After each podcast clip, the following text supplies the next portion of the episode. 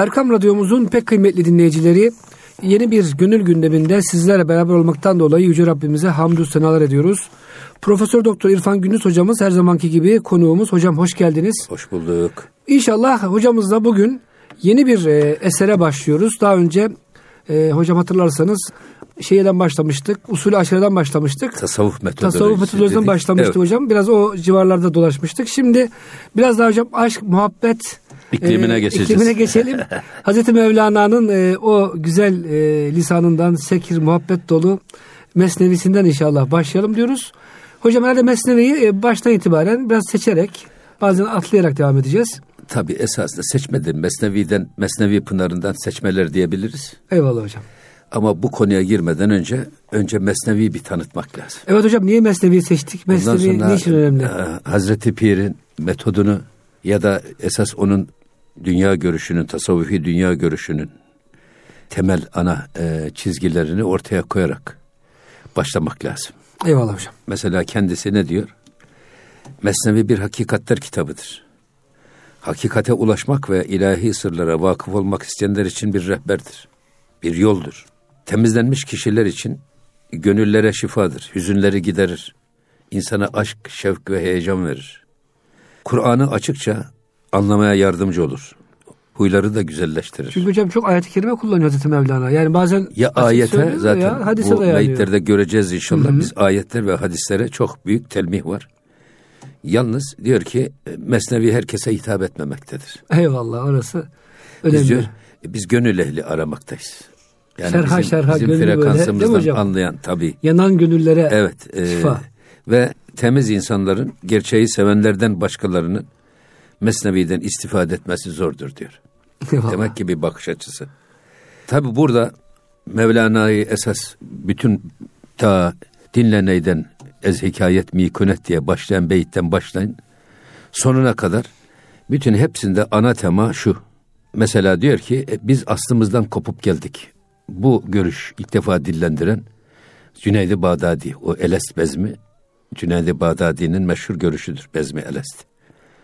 Fakat Mevlana da farklı bir yoldan gene aynı temeli kullanarak bir yola varmak istiyor. Eğer diyor Cenab-ı Hak biz aslımıza dönmeyi istemeseydi irci'i demezdi. Ya. Efendim kullün nefsin zaikatül mevt sümme ileyna turcaun. Bize döndürüleceksiniz. Bu ricat esasında asla dönmektir. İnsanın kendi vatanına dönmesi de ricattır. Gurbete gittiniz, döndüğünüz zaman o ricattır. Evet. Şimdi bu ricatı esas biraz açmak lazım.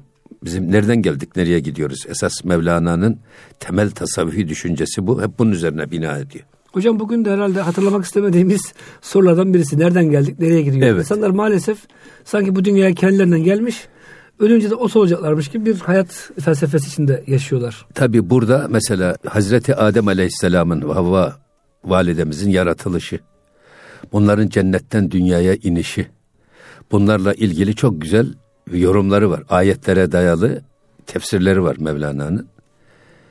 Esas biz bu konuyu dinleyicilerimiz de çok iyi anlasın diye e, biraz irdelemek istiyoruz. Çünkü Mesnevi'nin de temeli bu. Esasında tasavvufi düşüncenin temeli de bu.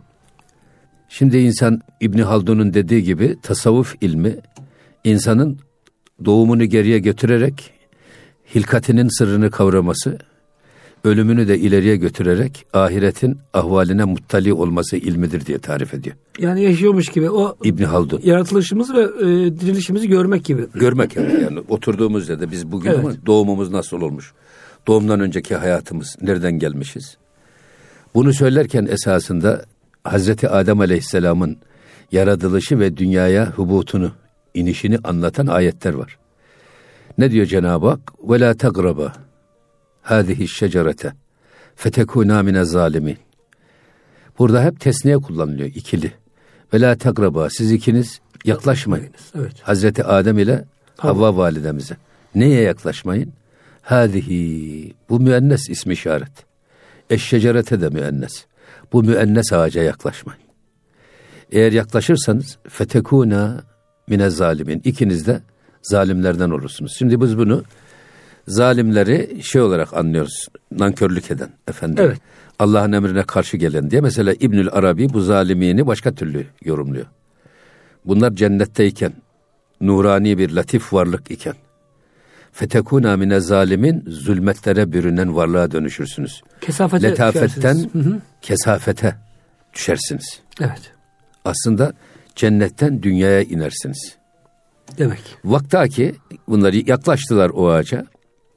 Kul nehbitu. Orada hubut emri cemi geliyor. Hep beraber inin. İnin oradan. Şimdi burada bazıları diyor ki burada e, cemi olabilmesi için hep ikili dedi. İkiniz yaklaşmayın. Bu ağaca yaklaşmayın. Yaklaşırsanız işte ikiniz de e, latif varlık iken sonradan kesif varlığa dönüşürsünüz. Bedene bürünürsünüz. Ve kul nehbitu yaklaştıktan sonra da biz onlara bu cennetten inin dedik. Dünyaya inin. Niye cemi olmuş bu? Hep ikili arasında cereyan eden bir hadise. Bir problem bu. Efendim bir de orada yenilen ağaç nedir?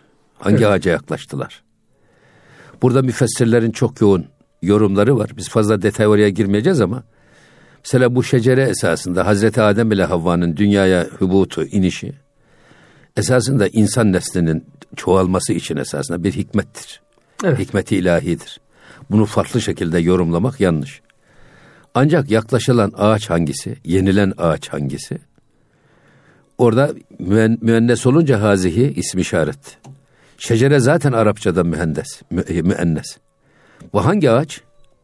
Biz soy şeceresi deriz. Eyvallah doğru. Öyle mi? Bu adamın şeceresi bozuk deriz. Doğru. Şecere-i nesli paki Muhammediye. Peygamber Efendimizin e, sopunu, soyunu, sopunu gösteren Araplar buna çok önem veriyorlar. Dolayısıyla bizde o kadar fazla önemli değil ama onlar da çok önemli. Bu şecere. Ha işte bu tenasülü. Yani insan neslinin çoğalmasını hedefleyen bir şey. Peki yedikleri nedir diye burada diyorlar ki elma yedi. Bazı müfessirler. Bazı müfessirler buğday yedi. Bazı müfessirler incir yedi diyorlar. Sonradan e, iki kişi bir elmayı yiyemez. Yani iki tane elmayı alırsın ikisi ayrı ayrı yer. Bir inciri iki kişi yiyemez. Bir buğdayı hele hiç yiyemez iki kişi birden. Nasıl yiyecek tek bir buğday? Evet. Ama bunu bazı alimler diyorlar ki burada burada bir şeye daha işaret etmekte fayda var. O da şudur. Sembolizme niye ihtiyaç duyulmuş? Sembolizm. Bunlar sembolik anlam ifade eden kelimeler. Peki buğday nedir? Buğday da, elma da, incir de esasında şeyde Arap edebiyatında ve Hristiyan edebiyatında, Yahudi edebiyatında ve bizim İslami Türk edebiyatında da hepsi de şehveti temsil eden sembolik anlamlar taşıyor hmm. bunlar. Mesela elma kadın yanağını temsil eder. Bizim divan edebiyatımız öyle mi? Eyvallah. Bu aynı zamanda diğer şeylerde de e, kültürlerde de aynı. İncir göbeği temsil eder. Buğday tenasül uzvunu temsil eder. Eski alimler, eski müfessirlerimiz bunu açıkça anlatmamışlar. Şehvet ağacını yediler diye anlatmamışlar ama bunu öyle bir sembolik ifadeyle ifade etmişler ki burada elma yedi demek, incir yedi demek efendim, e, buğday yedi demek esasında şehvet ağacı. Ne yaklaşmak. Yaklaşmak. Hmm. Ondan sonra zaten işte nesil türüyor. Hatta İsmail Hakkı Bursevi Hazretleri kitabın neticede diyor ki Habil diyor cennette rahime düştü dünyada doğdu. Onda nurani vasıflar galip idi. Kabil ise? Kabil dünyada rahime düştü. Dünyada doğdu. Onda da zulmani vasıflar, hayvani duygular hakimdi. Kabil Habil'i kıskandı ve öldürdü diyor. Burada tabii yanlış anlamalara meydan vermemek lazım. Hani efendim cennette zina yok. Öyle bir şey yok. Orada Cenab-ı Hak Adem ile Havaya yaklaşmayın demiş. Cenab-ı Hakk'ın nehyinin efendim tutulmaması var orada. Bu da bir hikmet. O da işte gelmiş bunu söylerken işte Mevlana'ya burada şey yapıyoruz. Mevlana diyor ki Hazreti Adem ile Havva kıssasını sadece Hazreti Adem'e ve Havva'ya has değerlendirmek yanlış. Her insan aynı sebep ve sayıkla dünyaya geliyor. Bizim babalarımız Hazreti Adem'in tem, temsilcisi, evet. annelerimiz Havva validemizin temsilcisi. Onlar evleniyorlar. Bizde nikah niye Allah'ın izni, Allah'ın izni peygamberin kavliyle oluyor? Onlar izinsiz yaklaştıkları için günaha girmişler sonra tövbe etmişler ve kurtulmuşlar. Biz ise başta Ama biz Allah'ın izniyle peygamberin kavliyle evet. isteniliyor ve nikah öyle başlıyor. Ama burada Hazreti Adem'i temsilen babamız, Havva validemizi temsilen annemiz evleniyorlar. Sperma rahme düştükten sonra dört ay on gün sonra ve nefahtü fihi min ruhi emri tecelli ediyor. Ben azim şan kendi ruhumdan nefrettim. Bizzat ben kendim diyor. Tabii Cenab-ı Hak. Demek ki her insanın esas eşrefi mahluk olmasının sırrı burada. Her birimiz içimizde kutsal bir ilahi nefese sahibiz. Ve o nefes esas işi bizim her şeyimiz, manamız, suretimiz değil. Mesela Mevlana'nın tüm mesnevisinde suretlere kapılıp kalma. Suretler insanı aldatır. Esas sen suretin arkasındaki manaya bak. Eğer sadece şekillere bakarsak Hazreti Muhammed sallallahu aleyhi ve sellem ile Ebu Cehil'in arasında hiçbir fark yok. İnsan olarak saçı Surete bakarsak evet. duvardaki resmimizle bizim aramızda da bir fark yok. Ama bizim suretimiz, esas manamız gittiği zaman öldük mü hiçbir değerimiz kalmıyor. Ya. Çoluğumuz, çocuğumuz bir an önce şu evden bunu götürüp de defnedelim diye başlıyorlar telaşa. Hocam hayattayken parmağımız arası doktora koşuyoruz. Ya, o kıymetli vücudumuz değil mi? Evet. Şimdi Böyle... dolayısıyla bu suret ve mana meselesi. O yüzden orada e, ruh nefhi yapıldıktan sonra ruhumuz nereden geliyor? Cennet neresi? Allah'a en yakın olduğumuz yer. Evet. Allah'ı görebileceğimiz yer. O yüzden ruhumuz cennetten kopup geliyor. Cenab-ı Hak ben emrettim, kendi ruhumdan verdim, üfledim diye. Sonra dokuz ay, dokuz gün, neyse dokuz saati tamamladığımız dünyaya geliyoruz. Şimdi ruhumuzun aslı nereden geliyor? Cennetten geliyor. Cennetten geliyor. Ağlayarak geliyoruz. Allah'tan geliyor. Cennetten geliyor. Şimdi esas işte bütün Mevlana'nın şeysi sadece Hazreti Adem ile Havva değil. Cennetten dünyaya inen. Her insan aynı şekilde cennetten dünyaya iniyor. O yüzden Cenab-ı Hak ikiniz şu ağaca yaklaşmayın hep ikiniz ikiniz derken hubut emri niye cemiye gelmiş? Tüm insan neslini sembolize ettiği için. Evet.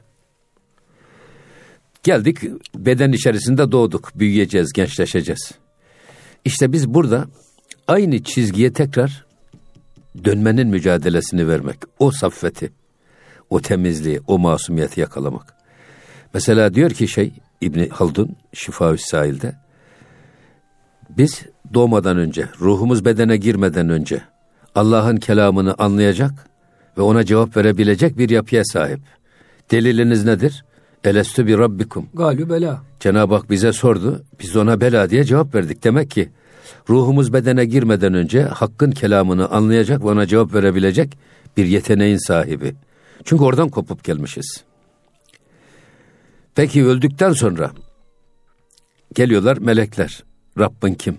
Efendim peygamberin kim? E, kitabın ne? Kıblen neresi diye soruyorlar. Biz bunlara cevap veriyor muyuz? Veriyoruz. Evet. Öyle mi? Şimdi öldükten sonra da meleklerle konuşuyoruz. Hatta cennetlik miyiz, cehennemlik miyiz makamımızı görüyoruz. Peki şimdi doğumdan önce Allah'ın kelamını anlayacak. Ölümden sonra da meleklerle konuşabilecek yetenek sahibi bir insan. Niye dünyada bu yeteneklerini kaybediyor? İşte nurani varlığımız kesif bu bedene büründüğü için, için hocam, girdiği kapasitemiz, için kabiliyetlerimiz yani kılı, ha, kılıcımız kınına girdiği için yeteneklerini kaybediyor. Şimdi burada İbn Haldun gene soruyor. Bak burada Mevlana Mesnevi'de baştan sona bunu anlatıyor esasında. Burada diyor ki biz niye dünyada bu yeteneklerimize sahip değiliz? Çünkü ruhumuz vücudun her noktasına gücünü yaydığı için bedende hakimiyet kurma ve bedenin, bedenin ruhanileşmesi güçleşiyor. Ama burada öyle bir şey yapacağız ki biz dünyadayken de doğumdan önceki ya da ölümden sonraki yeteneğimizi elde edebilir miyiz? El cevap elde ederiz diyor İbni Haldun. Deliliniz nedir? Rüyalardır diyor. Şimdi peygamberlere vahiy çoğu rüyaya sadıka evet. şeklinde gelmiş. Hatta Peygamber Efendimiz buyuruyor ki kim beni rüyasında görürse gerçekten görmüştür. Çünkü şeytan benim kılığıma giremez. giremez. Şimdi bu rüya meselesi nasıl oluyor rüya? Rüya meselesi çok önemli. Rüya tabiri bir ilim. Hazreti Yusuf Aleyhisselam'a verilmiş bir ilim bu rüya tabiri. O yüzden ruh bedenin ağırlığından kurtulunca gözümüz görmüyor. Kulağımız duymuyor. Uyuduğumuz beynimiz zaman. düşünmüyor. Dolayısıyla bu sefer beden bedenin ağırlığından kurtulan ruh kendi alemiyle irtibat kurma egzersizlerine başlıyor. Rüya budur diyor. Ve rüyada görülenler kişinin yaşadığı o ana kadar ki hayat ile ilgili ne dokumuş, neler yapmış, kişiliği, kimliği, karakteriyle ilgili ipuçları verir. Mesela bir adamın rengine bakıyorsunuz sararmış. Nabzını tutuyorsunuz yüksek. Bunlardan bakarak adamın hastalığını siz anlayabiliyorsunuz. Benzinin sarılığından, nabzının atışından filan. Bu nedir? Bir, bir metot. Burada da rüyalarda da bu ipuçları yakalanarak kişinin karakteri çözülebilir. Tahlil edilebilir. Sıkıntıları, hafakanları efendim nedir? Onlar görülebilir. Ama burada esas İbni Haldun'un dediği biz rüyalarda bazen işte Peygamber Efendimiz'i görürüz. Bazen 50 sene önce ölmüş annemizi, babamızı, dedemizi görürüz, konuşuruz. Bazen de başımıza gelecek olaylar bazen görülebilir. Çünkü ruh için gelmiş, geçmiş, gelecek diye bir şey söz konusu değil. Demek ki bu uyurken bunu bu yeteneğimizi kısmen yakalıyoruz.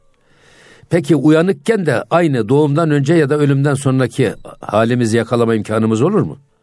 El cevap olur. Nasıl olur? Femen kâne yercu likâe rabbihi. Kim Rabbi ile yüz yüze gelmeyi diliyorsa mülaki olmak, mülakat yapmak. Felyamel amelen salihan. Felyamel emri gayip bir defa. Yapsın. Bu tekit ifadedir. Yetmiyor bu. Felyamel amelen mefulü mutlak bir tekit daha yapıyor Cenab-ı Hak. O da yetmiyor.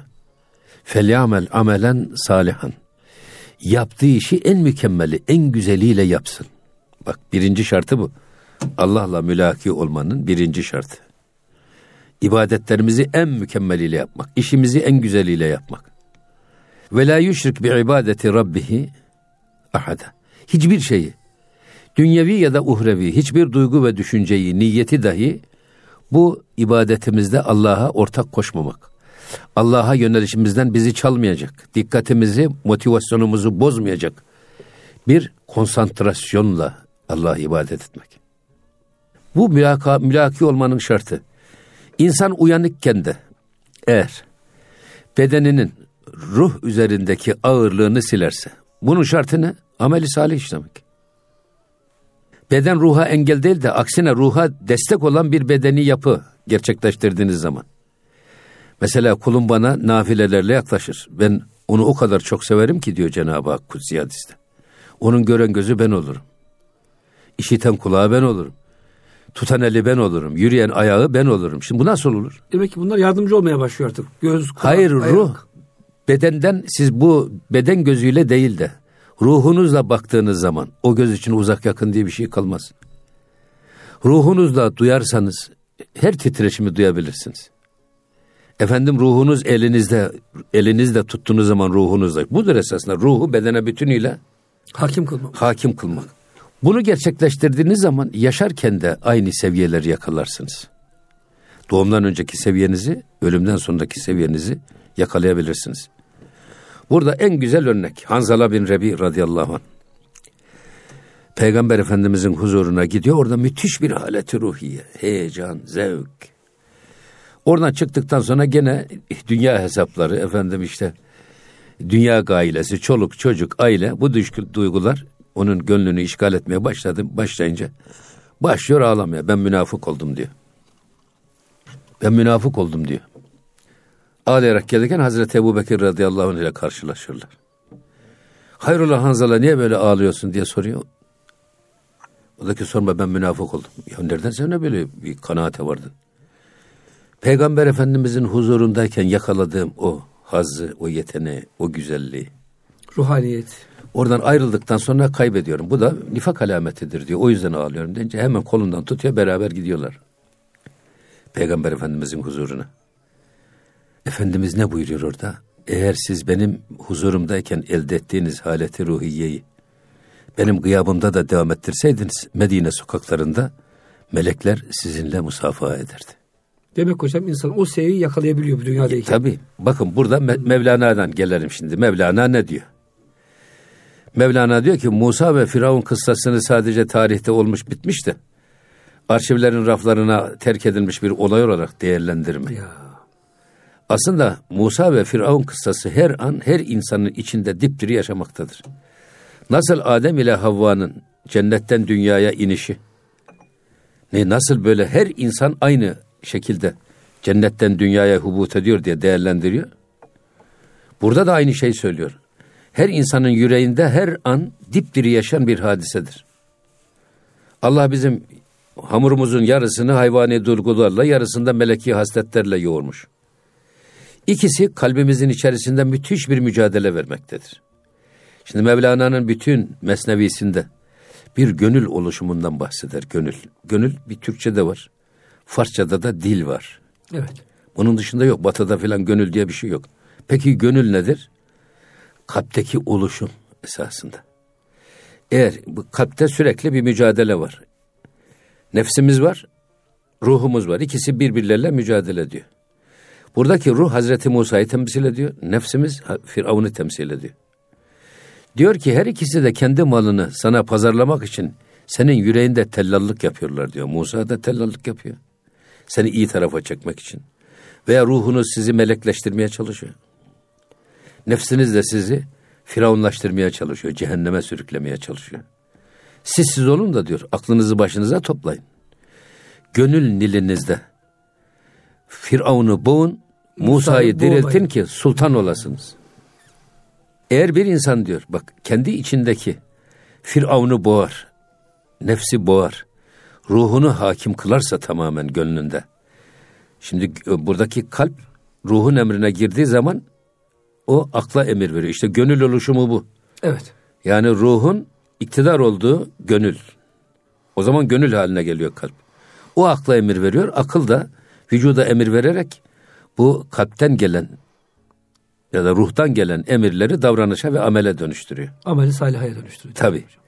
Yok bunun tam tersi eğer nefs tamamen egemen olur da ruh bir köşeye sıkışırsa bu sefer e, nefs akla emir veriyor, akıl da beden emir veriyor, nefsin dedikleri hayata geçiyor. Hocam o zaman şöyle yapalım. Burada güzel bir şey yapmış olduk elhamdülillah. Hayır burada şunu söylemek Buyurun, istiyorum. Bak, son bunu, alalım, bunu söyleyeyim de bu gönül oluşumu Tamam. dediğimiz. O yüzden kalp sürekli iktidar ve muhalefet kavgasına sahne olduğu için. Sürekli iktidar ve muhalefet zaman zaman el değiştirdiği için. Bu dönekliğinden dolayı kalbe dönek anlamında kalp adı verilmiş. Kalp tekallup. Ve o yüzden Efendimizin duası Allahümme ya mukallibel kulub sebbit kalbi ala dinike ve taatik. Ey kalpleri eviren çeviren Allah'ım benim kalbimi senin dininde ve Sabit itaatında sabit kadem eyle.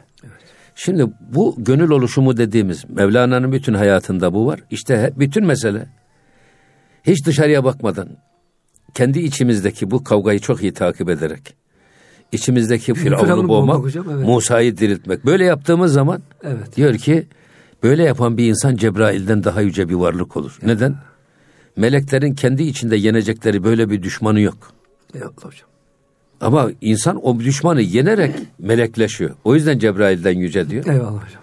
Ama bunun tam tersi eğer nefs iktidar olursa bedende ve bu hayvani yetenekleri aklıyla bir de kullanır hale gelirse o adam da canavardan daha adi bir Belhum varlığa dönüşür. diyor. Belhum edal sır. Eyvallah hocam. O yüzden siz siz olun.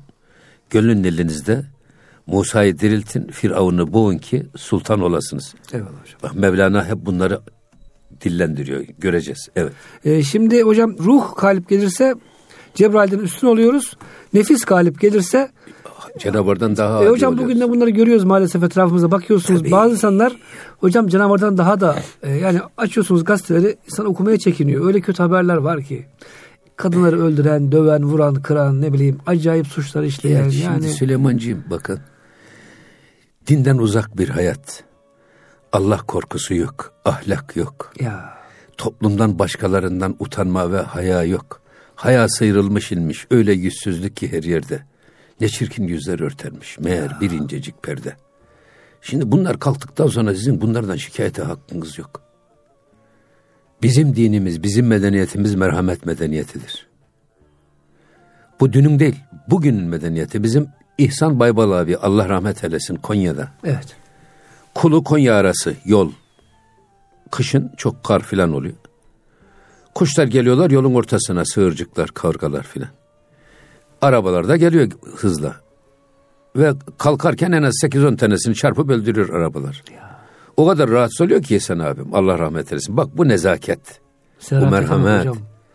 Bu letafet. Allah korkusunun ya. insanı ne hale getirdiğini gösteren bir ibretlik olay.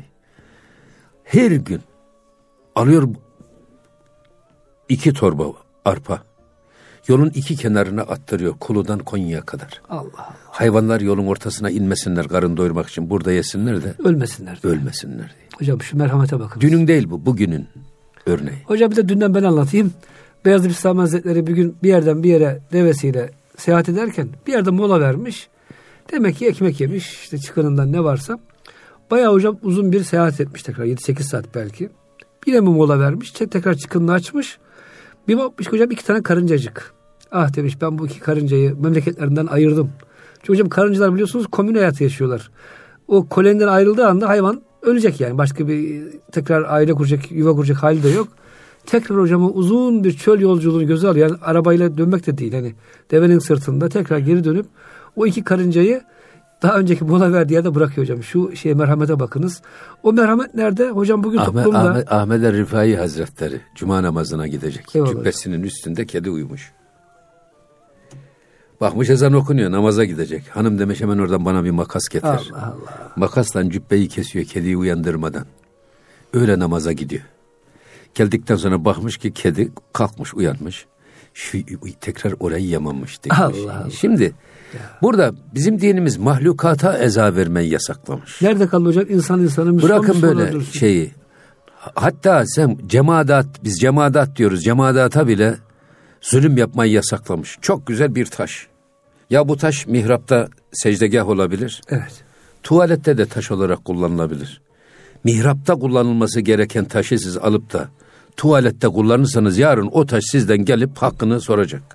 Böyle bir din. Hatta hocam İbn Arabi'nin çok ilginç bir sözü var. Sakın diyor hocam biz de yapar deniz kenarına gidince böyle alırız elimize taşları atarız sağa sola. Yani diyor e, sert kayalar diyor yumuşak kaya vurup da yumuşak kayayı rahatsız etmeyin diyor hocam. Böyle tabii, bir medeniyet. Tabii. Hocam nasıl medeniyet ha, bu ya? Yani o yüzden Şimdi bunlar kendilerindeki çirkefliği hep başkalarına yükleyerek bunu da bizim dinimize iş etmeye çalışıyorlar. Maalesef. Halbuki siz bu kadar insanları dinden, diyanetten, Allah'tan, ahlaktan koparttıktan sonra insanlar işte canavardan daha adi bir varlığa dönüşür. Evet. Mesela bu hiç şeysi yok. Hocam biraz Ölçüyü çok güzel koymuş Mevlana. Evet. Hocam biraz önce şey demiştiniz hani cennetteki Adem anamızın, şey Adem e, aleyhisselamın Havva anamızın e, yaşadığı bir imtihan vardı. O imtihan hocam bugün biz de yaşıyoruz. Hepimiz yaşıyoruz. Maalesef hocam bu televizyonlar, basın, Her insanların devamlı tetiklediği için cinsiyet taraflarına hocam. inanın toplumumuzda müthiş bir e, televizyonların getirdiği dezenformasyon var. Dezenformasyon, dejenerasyon var. Evet. Programlar. O yüzden hocam bence şunu teklif etmek lazım. Belki keşke Mesnevi'yi daha böyle çok okusak okullarımızda efendim camilerimizde, özel sohbetlerimizde şimdi, de şimdi Süleyman biraz kendimize bak, gelsek hocam. Yine Mesnevi'nin ana anekdotlarından bir tanesi suret ve mana ilişkisi. İnsanların çoğu surete bakar diyor. Halbuki suret kabuk, mana içtir. Ya. Cevizi siz kabuğuyla yiyemezsiniz. Kabuğunu kırarsanız ancak içini özünü yiyebilirsiniz. Öyle mi? Evet hocam. İnsanları da suretleriyle değerlendirmek. İki tane su. ikisi de berrak su. Ama bakıyorsunuz birisi acı, birisi tatlı. Hatta deniz suyu mu hocam örnek gösterdi. Tabii yani, yani bak böyle yani şey ancak ehli olan anlayabiliyor. Surete bakarak aldanmamanın gerekliliğini göstererek esas suretleri değil, suretin arkasındaki efendim e, bu Karagöz Hacivat'ın oyununa değil esas arkada oynatan eli parmağı esas dikkate ya. almak. O yüzden her şeyde manayı ara. Manayı ara. Bütün Mesnevi'de baştan sona öyle enfes ayet-i kerimelere tefsirler yapmış ki. Mesela ben bir ara e, seslerin en çirkini eşek sesidir. Ayet-i kerimesi var. İnne enkerel esvati lesavtul hamir. Ya dedim ki bu eşeğin sesinin çirkin olduğunu bilmeyen kaç tane adam var dünyada? Tabii. Belki varsa ondan hoşlanan üç beş kişi istisnalar gaydeyi olmaz, bozmaz. Ama herkesin bildiği bir gerçeği niye Cenab-ı Hak Kur'an-ı Kerim'de bir ayette gündeme taşımış. Sonra Cenab-ı Hak kendisi bilmiyor mu? Kendisi yaratmış. Kendi yarattığını o çirkin sesi kendisi vermiş. Niye bunu tekrar ayet-i kerimede gündeme taşımış? Bunun bir hikmeti olmalı. Bir sürü tefsirlere baktım böyle geçiştirmişler. En çirkin ses eşek sesidir. Fihi mafihte Mevlana bunu şöyle yorumluyor. Bu ayette diyor Cenab-ı Hak tecahülü arif yapmış. Bilip bilmezlikten geliyor. Eşeğin sesinin çirkin olduğunu kendisi biliyor. Bilmezlikten geliyor ayeti kerimeyle gündeme taşıyor. Bak kullarım burada sizin üzerinde dikkatle durmanız gereken önemli bir nokta var. İkincisi insanların da bildiğini biliyor. Kaç kişi var ki yani bu ya bu eşek sıpasını salonda büyütelim de zaman zaman anırsın da dinleyelim ve dinleyelim diye kaç tane. Evet. Varsa bir iki tane şey onlar da gayet Hocam yok olsa duyardık hocam. Böyle yok. ilginç bir şey yapar herkes. İnsanların da bildiğini bilmezlikten gelerek Cenab-ı Hak burada bir şeye dikkat çekiyor. Burada diyor eşeğin nerede ne zaman anırdığını bilmekle çözümlenebilir. Eşek iki yerde anırır diyor. Bir, şehvetini tatmin edecek bir şey gördüğü zaman anırır. İki, karnını doyuracak bir şey gördüğü zaman anırır. Allah'ın kendisine kul, Habibine ümmet olmak gerekçesiyle yarattığı insanoğlu. Kendisine emaneten verilen ömrü, zamanı, gözü, kulağı, eli, ayağı, parayı, serveti, makamı, koltuğu.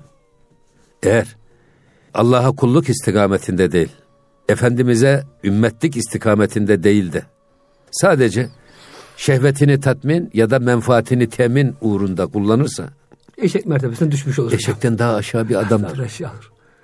Esas Cenab-ı Hak bu hususa dikkat çekiyor. Siz siz olun diyor. Siz de hayatınızı sadece şehvetiniz, sadece menfaatiniz istikametinde kullanmayın. Her şey bize emanet olarak verildiyse, veren de Cenab-ı Hak'sa, her şeyimizi onun emir ve yasakları doğrultusunda kullanmamız gerekir. Bir yorum, bakın bir yorum. Ayet-i Kerime'yi böyle yorumluyor Mevlana. Ama hocam ufuk açıcı bir yorum. Tabi, hem de realist bir yorum. Hazreti Adem ile Havva validemizin aleyhisselam ile Havva validemizin dünyaya inişi. Her birimiz için aynı diyor. Aynı şeyle biz dünyaya geliyoruz. Burada Hazreti Adem ile Havva sembolik bir anlam ifade ediyor. Esas anne babamız ve aynı gerekçeyle biz dünyaya geliyoruz. Öbür tarafta Musa ve Firavun kıssasını olmuş bitmiş bir olay olarak değerlendirmeyin. Her an kendi yüreğimizin içinde dipdiri yaşayan canlı bir hadisedir bu diyor. Hocam nitekim oluyor. Mesela bir aklınıza veya bir size hayır işi teklif ediyor. Ruh diyor ki hemen koş hayır işini yap. Nefis ne diyor ya diyor dur bakalım senden başka akıl kalmadı mı dünyada? Ya, Sen hayır, ezan okunuyor dünyaya. sabah. Evet. Güzel bir ezan okunuyor. Bir ses diyor ki ya kalk güzelce namazını kıl bak şu seher vakti.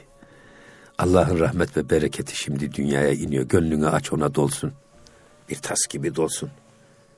Birisi diyor ki ya tayıken oynamadık atma olur daha yaşın geç sonra kılarsın hele boş. Uyu bakalım biraz. Hangisine uyacaksın? Hangisine uyarsan iktidar odur. Hocam her an oluyor bu değil mi yani? Tabii her an oluyor. Yol her. An, her an her an. Hiçbir... İmtihan işte bu. Ya. O yüzden e, mesela bu Mesnevi'yi tarif ederken Mevlana ne diyor? Mesnevi, mesnevi ima dükkanı vahdet est. Bizim mesnevimiz vahdet dükkanıdır. Baştan sona anlattığımız hep Allah'ın vahidiyetidir. Allah'ın birliğidir değil. Bir dersen iki var. Üç tek var, dört var. Belki.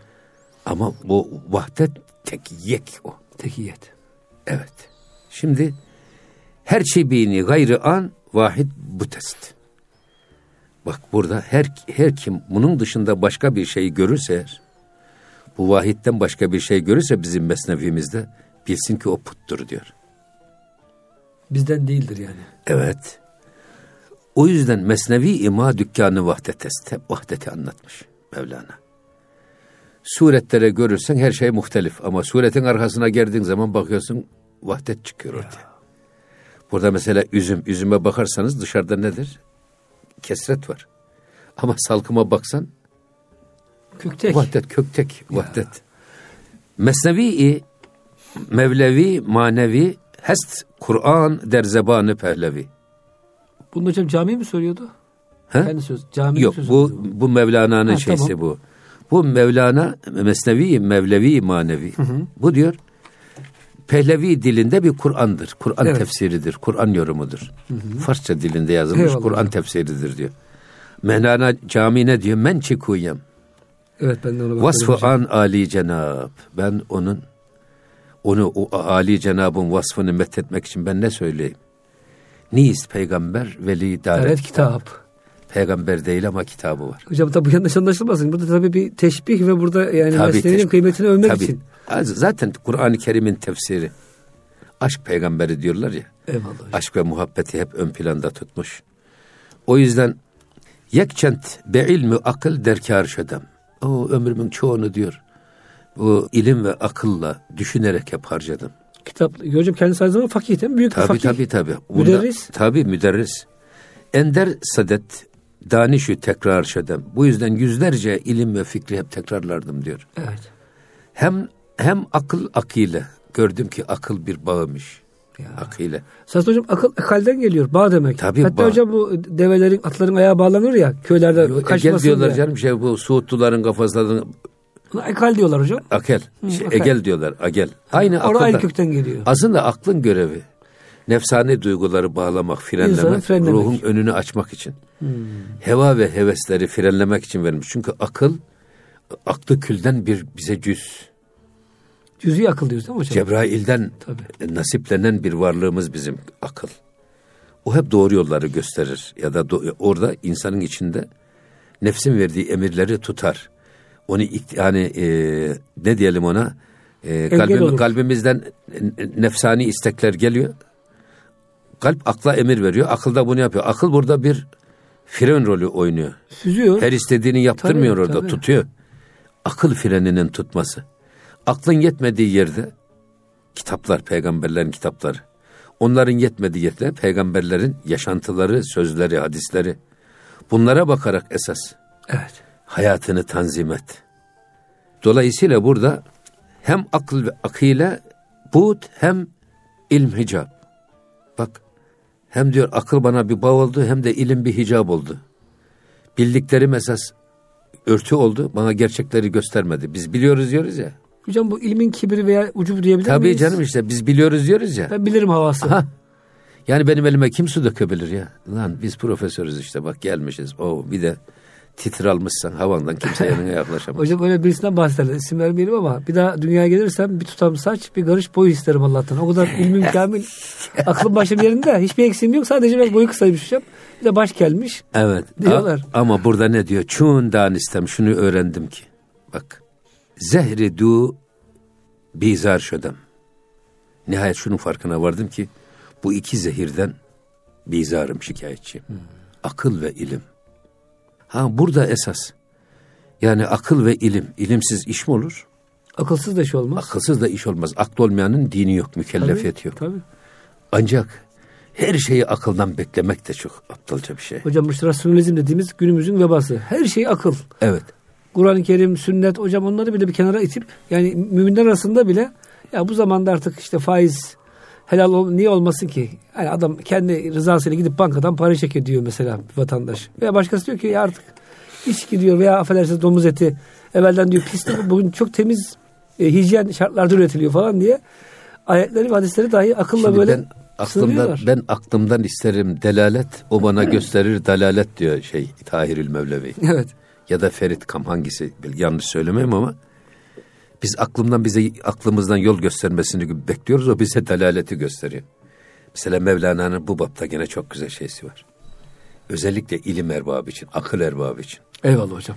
Onlar diyor e, kendi nefislerini değiştireceklerine Allah'ın ayet ve hadislerini eğip bükerek kendilerine uydurmaya çalışıyorlar.